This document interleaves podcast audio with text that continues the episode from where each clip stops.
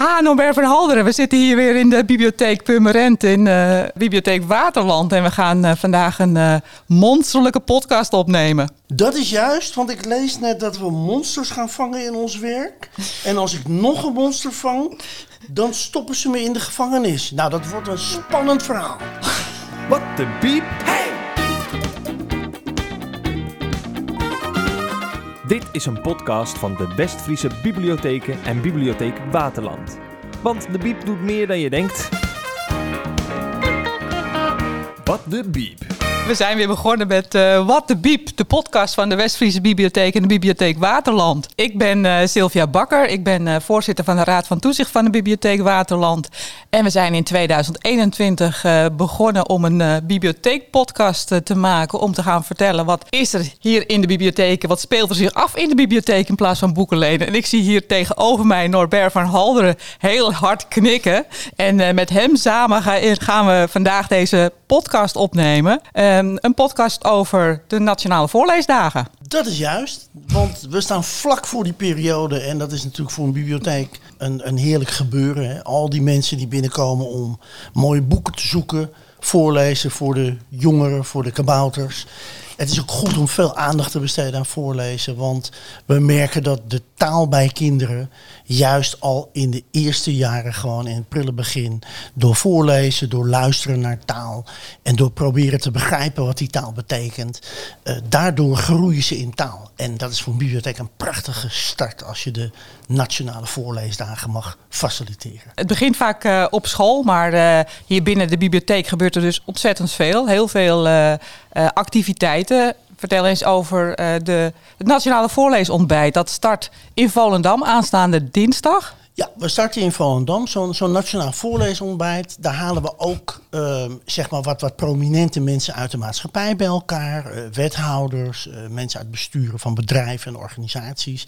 En dan laten we ze dus voorlezen voor de jongeren die daar een ontbijt genieten. Soms is dat op school, soms wordt dat in de bibliotheek gedaan. Maar we zullen zien dat Nederland in de komende week echt al vooral ook in het onderwijs um, echt voorleesontbijten gaat organiseren. En dat is goed. Dat is eigenlijk ook een mooi principe als je dat in Nederland zou doorvoeren. Dat je met je kindjes voor ze naar school gaan even ontbijt. Dat is ook wel heel erg goed. En dat je dan ook iets voorleest. Dan wordt het gewoon een prachtige maatschappij. Nou, daar staan wij voor. Nou, geweldig. Maar um, hoe lang is dat voorleesterontbijt er eigenlijk al? Dat zou ik eigenlijk moeten weten. Ik ben een archivaris en ik hou me bezig met geschiedenis. Maar volgens mij is het echt iets van de laatste jaren dat je ziet dat het heel veel op scholen begint. Uh, je ziet uh, prinses Laurentien, die vaak het boegbeeld is en die uh, aanstaande woensdag, ik weet niet wanneer deze podcast online staat, maar in ieder geval januari is nu al een tijdje de voorleesdagen. En dan in de bibliotheken dus ook. Ja, wat je ziet is dat toch al een aantal jaren het al plaatsvindt op scholen. Maar het heeft in de laatste vijf, zes jaar veel meer aandacht, ook in het nieuws. Ook door prinses Laurentien is het natuurlijk best wel goed naar voren gebracht. Maar wat ik ook wel zie is dat heel veel scholen echt wel gaan begrijpen dat dat voorlezen een, een cruciaal onderdeel is. En door ouders en kinderen en, en het voorlezen met elkaar te verbinden, heb je als school natuurlijk ook verder dan de deuren van de school een hele mooie insteek om dat stukje taal te ontwikkelen. En de bibliotheek is een, is een grote samenwerkingspartner van het onderwijs. Maar de bibliotheek is natuurlijk ook een plek waar, waar kinderen zich op een onvoorstelbare manier thuis voelen. En, en dus moeten wij met dat voorlezen zeker insteken. Ja, het is voornamelijk gericht op uh, de leeftijdscategorie 4 tot 6 jaar. En uh, jullie doen ook heel veel uh, activiteit in het kader van inburgering, integratie, om die taalvaardigheid te verhogen. Je hebt een fantastisch boek voor je liggen. Dat is een prentenboek De Monsters. Ja. Even kijken. Maar eerst ving ik een monster van Chibbe Veldkamp en prachtige tekeningen van Kees de Boer. We zitten hier in een ruimte in de bibliotheek in Purmerend, bibliotheek Waterland, met allemaal monsters om ons heen. Zoek een monsterboek, brul als een monster. En dat is een activiteit die ook gaat plaatsvinden in een speurtocht. Ja, we hebben in het kader van dat boek over monsters hebben we gekeken naar wat is nou de inhoud van het boek. En samen met de CPMB wordt deze actie landelijk uitgevoerd. En de bedoeling is dat we kinderen met dit boek Um, eigenlijk op een hele luchtige manier met een prachtig thema van monsters. En monsters, daar kun je alles bij bedenken. En dat is ook de bedoeling met voorlezen. Dat als je een verhaal hoort, voorleest door een ander.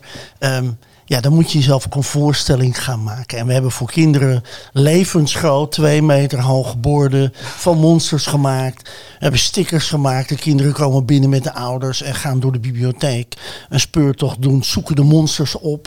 Die zijn verborgen achter de kasten. Er zijn boeken die onder de kasten achter de stoelen zitten. En plotseling sta je oog in oog met een heel groot monster. En dan plak je daar een sticker op. En dan ga je naar het volgende monster op zoek.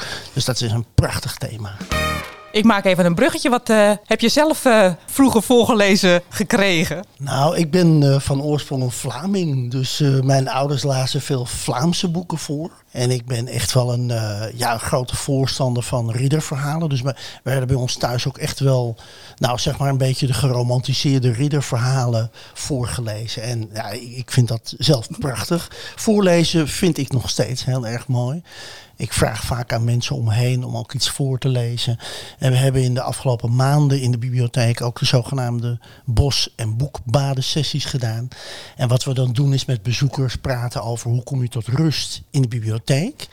En hoe is de relatie tussen wat een boek oorspronkelijk was, namelijk een boom, en hoe rustgevend is het nog steeds als er een prachtige tekst in staat. En dan dagen we bezoekers uit, staan we midden in een gangpad met vijf of zes mensen, hebben we volgestrooid met bladeren en dan trekken we een boek uit de kast, ongepland, en dan zeggen we tegen iemand, zou je ons iets willen voorlezen? Je ziet direct mensen gaan lachen, mensen vinden het prachtig, maar als je het doet, en je luistert naar hoe iemand het voorleest en wat iemand voorleest, nou, dat, dat maakt gewoon dat je van binnen warm wordt voor de tekst die je overgedragen krijgt. En dat heb ik als kind heb ik dat ervaren. En ik gun het elk kind elke dag om heel lang heel veel voor te lezen. Wat mij uh, is opgevallen toen ik uh, dit een beetje aan het voorbereiden was, is dat ik een aantal kinderboeken in mijn hoofd had van nou ja, dat heb ik zelf uh, veel voorgelezen aan mijn kinderen. Mijn kinderen zijn inmiddels volwassen. En dan kwam ik heel erg in de pluk van de Pettenflat terecht en later Dolfje Weelwolfje, boeken van Roald Dahl. En nu zie ik in de boekentop 10 van de prentenboeken, dat zijn allemaal hele nieuwe titels. Nou, dat, dat, dat is op zich goed. Hè? Ik kom ook uit die opvoeding van de Annie M. G. Smit boeken natuurlijk. Hè. Ik, liep met een heel groot dik boek onder mijn arm door het huis te slepen. Ik kon het zelf niet lezen, maar dat heette Beestenboel. En ik herinner me heel erg goed dat Annie M. G. Smit daar ook allemaal uh, gedichten, verhalen en, en ook tekeningen van ja, een beetje monsterachtige, stierachtige en, en uh, prachtige, prachtige tekeningen die erin stonden. Maar ik merk wel dat de thema's in de maatschappij veranderen. Dat de manier waarop kinderen het voorlezen beleven verandert. En ik vind het wel heel erg mooi teken dat er zoveel mensen zijn die ook nog steeds voor kinderen prachtige illustraties en mooie verhalenboeken maken.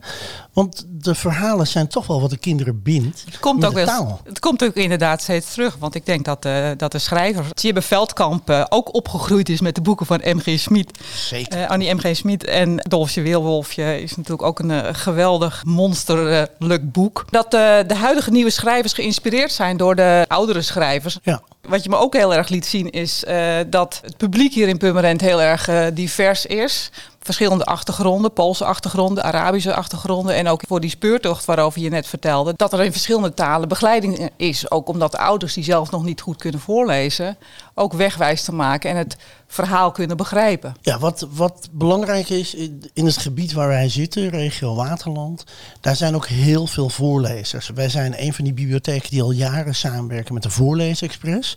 Dus we gaan naar gezinnen waar de taal, de Nederlandse taal, niet goed beheerst of, of helemaal niet beheerst wordt. En dan zie je dat ouders die kinderen op school hebben, dat, dat is best wel een dilemma. Want die ouders willen wel graag dat die kinderen de taal leren, maar ze kunnen zelf niet helpen. Dus wat gaan we doen? We hebben vrijwilligers, mensen die in onze organisatie een, een ja, zeg maar, toch het plezier vinden om met kinderen voor te lezen. Die gaan bij die ouders op zoek. En dat heet de Voorleesexpress. Voorleesexpress. En daar wordt ook twintig weken achter elkaar wordt een gezin bezocht. En dan is er een uur per week dat er voorgelezen wordt aan kinderen. Maar juist met deze Nationale Voorleesdagen hebben we dus ook al deze folders, de boekjes, alles waar het over gaat, hebben we ook in verschillende talen laten afdrukken. Zodat zo'n voorlezer dat mee kan nemen naar zo'n gezin. En zo'n gezin ook in zijn eigen taal kan zien dat hij mee kan doen met die speurtocht, met die kabouter. Dat is natuurlijk prachtig dat je, dat je als ouder niet de taal beheerst, maar door een stukje vertaling wel met die speurtocht mee kan doen. Want dat maakt voor dat kind dat hij samen met zijn vriendjes en vriendinnetjes van school uh, toch gewoon beleeft wat iedereen beleeft. Nou, dat is onze rol om dat goed te organiseren. En dat is in een gemeenschap als Waterland met een grote diversiteit aan bevolking. Is dat belangrijk, maar het wordt ook heel erg op prijs gesteld. Zal ik een stukje voorlezen uit het boek? Dat is een mooi idee, Sylvia. het is heel grappig, want volgens mij als je als luisteraar naar zo'n podcast... dan denk je van, nou, waar hebben ze het nou over? Ik hoor iets over boeken. Ik zie geen boeken. Dat is heel lastig om tastbaar te maken. Het boek Maar eerst ving ik een monster van Tjibbe Veldkamp en Kees de Boer... is uh, beland met een uh, zilveren griffel in 2021. Het is het prentenboek van 2022, prentenboek van het jaar. Ja, het ziet er fantastisch uit met heel veel kleuren. Met het, uh, het begint met een, een mannetje, een kabouter zoals jij dat noemt... Uh, die op zijn bed, nou ja, ik denk dat de meeste jongeren het wel herkennen van er ligt er iets onder mijn bed. Ik durf niet te gaan slapen.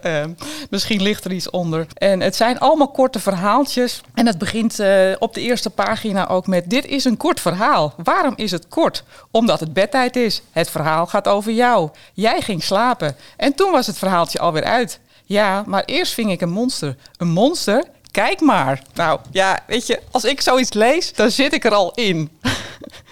En dat is hoe het moet zijn, hè, Sylvia. Want het thema van deze Nationale Voorleesdagen is: het prikkelt de fantasie.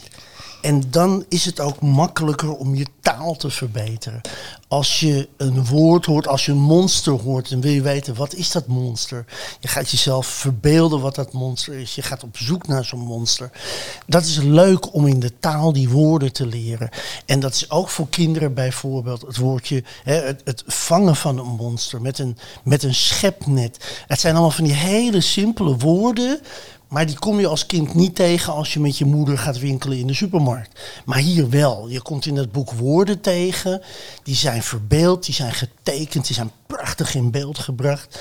Nou, dan is voorlezen het prikkelen van fantasie. Het meenemen van net even niet bekende woorden. En je er een beeld bij kunnen vormen.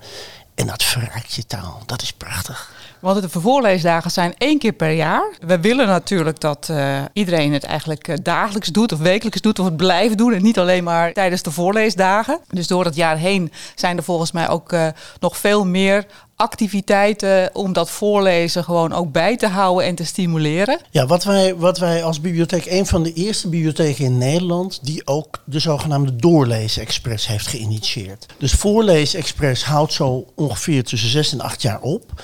Maar dan zijn de kinderen al wel in staat om zelfstandig te lezen. En, en daardoor heb je vaak het idee dat dat voorlezen wel wat minder kan. Nou, wij zeggen tegen iedereen dat dan begint nu eigenlijk het echte voorlezen. Want nu kun je zelf lezen.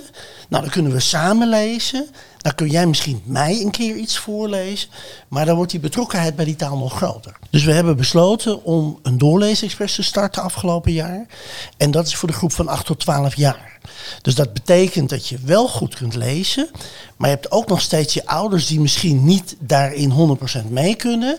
Maar dan ga je met die voorlezer van die bibliotheek, ga je toch door. Je gaat samen lezen. Je gaat misschien zelfs op een bepaald moment jouw ouders die de taal nog niet goed begrijpen, ook voorlezen. Dus die doorleesexpress is ook een vorming. En eigenlijk, ja, wat ik er net al zei, ik denk ook dat het heel erg goed is voor volwassenen om gewoon elkaar iets voor te lezen.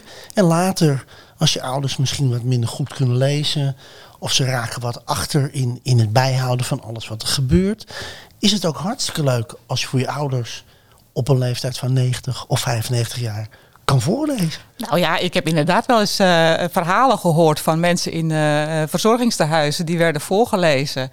En volgens mij zijn er ook heel veel activiteiten daarin. En dat zorgt altijd voor een bepaalde sociale verbinding. Wat eh, heel erg wordt gewaardeerd. En eh, ik denk dat dat ook voor de betrokkenheid en tegen eenzaamheid eh, heel erg mooi is. Ja, ik heb, ik heb zelf, mijn ouders zijn, leven al bijna niet meer. Mijn moeder was 2,5 jaar geleden overleden. Mijn moeder was een jaar lang dement.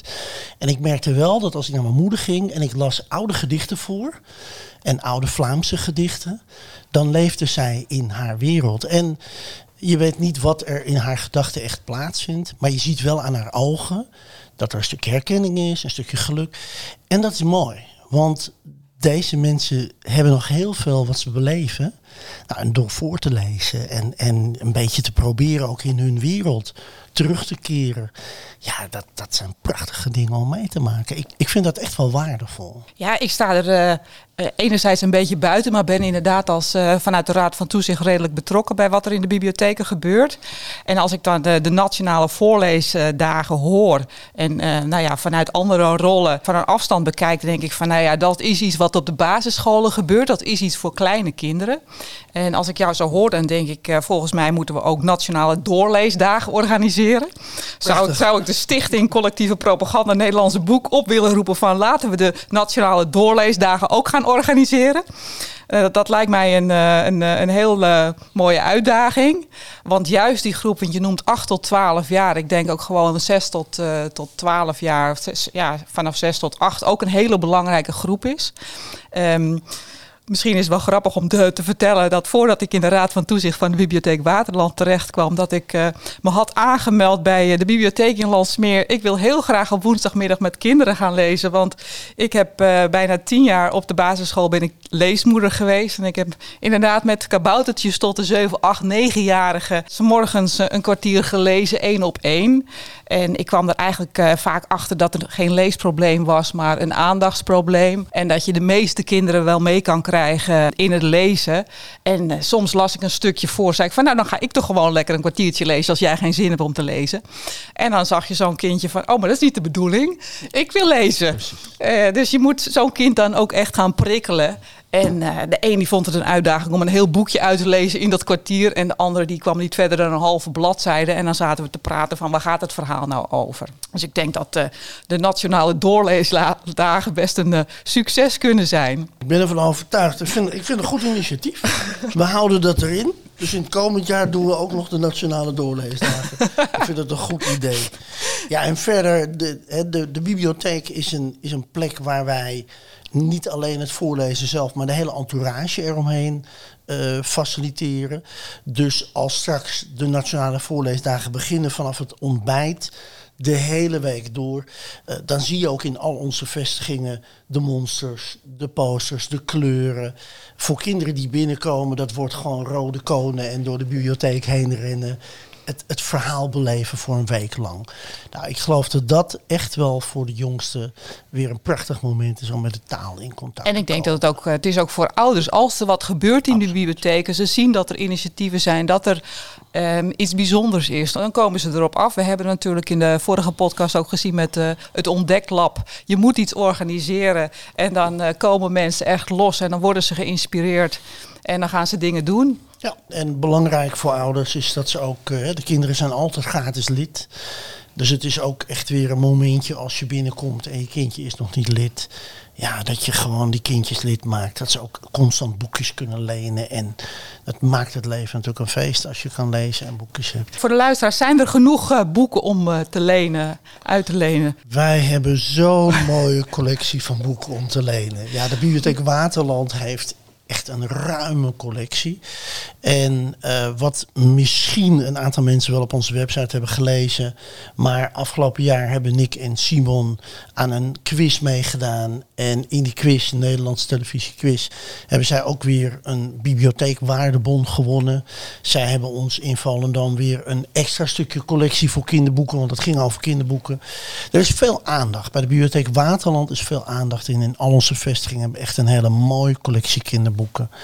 En ja, ook voor ouders vind ik dat wel grappig als je een keer als ouder in zo'n collectie kijkt. Dat je ook denkt, goh, wat een grappig boek. Dat je het zelf wel wil lezen.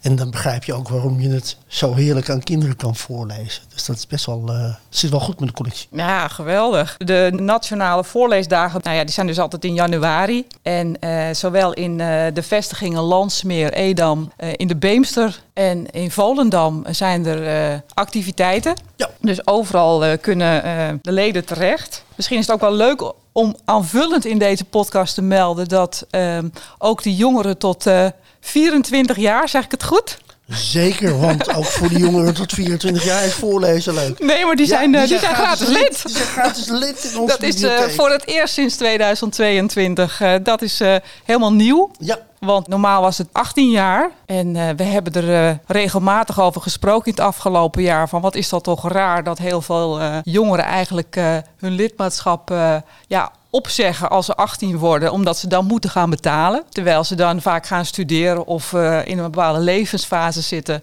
Ja, en die taalontwikkeling door blijft gaan en heel belangrijk is. Ja, het is echt voor jongeren in die leeftijd. Als je dan in de bibliotheek je boeken gaat halen en je begint ook wat maturer te worden en je gaat beter begrijpen wat de inhoud van boeken is. Dat is jammer dat je op dat moment eigenlijk niet meer lid bent en omdat je een centje moet betalen.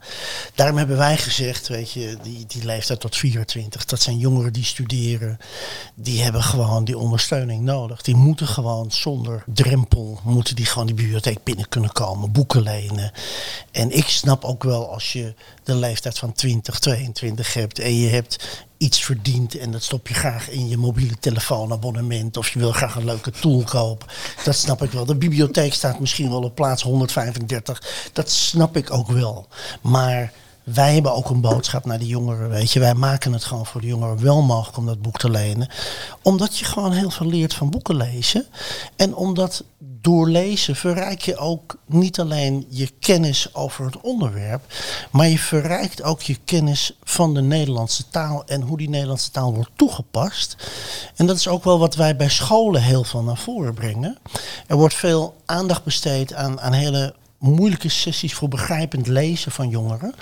Maar het hele begrijpend lezen begint feitelijk bij gewoon veel vaker lezen en verschillende soorten boeken lezen. En daarin is de bibliotheek ook een, een, een sleutelfiguur. Hè. Wij, wij leggen bij jongeren ook de mogelijkheid neer om een heel ander soort boek dan je gewend bent te lezen. We hebben mensen die adviseren jongeren ook. Heb je, heb je dit wel eens gelezen? Of ken je dit boek? Of ben je eigenlijk daarvan op de hoogte? En ik merk ook als ik zelf met jonge mensen praat, dat ze eigenlijk ook boeken lezen waarvan ik nooit gedacht had dat jongeren die boeken zouden lezen. En daarom is het ook goed als je tot je 24ste gratis lid bent. Heb je nog steeds voldoende tijd om heel veel te proeven van alles wat er aan leesvoer bij ons binnen is. Ja, ik hoor zelfs wel eens geluiden van we moeten eigenlijk allemaal gratis lid kunnen zijn van de bibliotheek. Maar dat is, dat is een andere discussie. We gaan, daar, we gaan daar nog een maatschappelijk gesprek over voeren. Maar het staat buiten kijf dat als je kijkt naar de manier waarop wij in Nederland het bibliotheekstelsel financieren. En dat is een financier gebaseerd op het aantal inwoners van de regio. Dus aan één kant zeggen wij het aantal inwoners in de regio is bepalend voor je bibliotheekondersteuning. Dan is het aan de andere kant gek dat niet al die inwoners ook meetellen als lid van de bibliotheek. Want wat zou er nou mooier zijn net als in de Scandinavische landen, dat je altijd overal een bibliotheek binnen kunt lopen en dat je altijd een boek kan lenen. Het is het is het mooiste wat je kunt doen voor je bevolking. Dat is namelijk toegang geven tot alle geschreven informatie. Zonder dat je daar nog een extra demper voor opwerpt. Nou ja, dat klinkt, uh, dat klinkt als een hele mooie oproep. Ik wil nog even gaan uitleggen hoe het er hier een beetje uitziet. Want de bedoeling van de Wat de Biep, de podcast, is om een beetje te laten zien. Te laten horen natuurlijk. Van ja, wat doet de bibliotheek allemaal? En met de uh, voorleesdagen proberen we nu een beetje te vertellen van wat gebeurt er allemaal. Het beeld van de bibliotheek is nog altijd die uitleenbalie voor een groot deel van de Nederlandse bevolking. Dat is er natuurlijk al lang niet meer. Ik heb in de afgelopen jaren gemerkt dat er heel veel is geïnvesteerd in gezellige ruimtes. Er zijn heel veel leuke studieruimtes, er staan gezellige banken in de bibliotheek. Eh, er zijn uh, zitjes en het personeel is uh, vaak heel erg betrokken bij de mensen in het adviseren. Dus het is niet meer de klassieke uitleenbibliotheek waar veel mensen nog aan denken. Dat is juist. En er is ook veel meer geluid in de bibliotheek dan vroeger. De oude bibliotheekdame of heer die met de vinger op de lippen mensen tot stilte maanden in de bibliotheek, die kennen wij niet meer. We houden van reuring. We vinden het uh, prachtig als zoveel mensen in de bibliotheek zijn.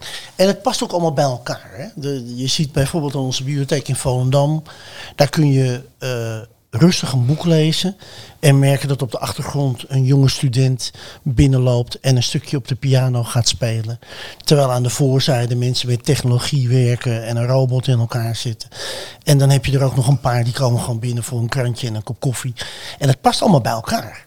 En ik denk dat dat ook het beeld is van de bibliotheek. Zo, zoals je dat eigenlijk vandaag de dag van een bibliotheek moet verwachten. Het is een maatschappelijke plek waar je met elkaar samenkomt, uh, onafhankelijk van cultuur, onafhankelijk van achtergrond, maar waar ook eigenlijk alles kan. En waar je dus ook monsters tegenkomt. En waar je van deze week af alleen maar monsters tegenkomt. Ja, dat klopt ook. Ja. ja, nou ja, ik wil zo gaan afsluiten. Maar er zit nog een uh, verhaaltje in mijn uh, hoofd. Ik ben ooit met de Stena-lijn van uh, IJmuiden naar Newcastle gevaren. En daar liep ik rond. En op een gegeven moment zag ik daar, ik weet niet of het een bibliotheek of een boekhandel was. Ik denk een boekhandel. En daar was een tentoonstelling van Roald Dahl. En we liepen daar naar binnen. Het is al heel lang geleden, maar de herinnering die ik heb is dat de grote vriendelijke reus die stond daar heel groot. En uh, Mathilde die was daar aanwezig. En uh, ja, dat heeft bij mij een beleving meegegeven. Dat het niet zomaar een stalling met boeken was. Maar dat er gewoon echt een, uh, ja, de verhalen tot leven kwamen. En ik denk dat dat in deze bibliotheek ook gebeurt. De verhalen komen tot leven door de monsters. Door een enthousiaste Norbert van Halderen. Directeur-bestuurder die hier altijd heel vrolijk rondloopt. Dank je wel voor deze podcast. Dankjewel Sylvia dat ik erbij mag zijn. Wat de biep.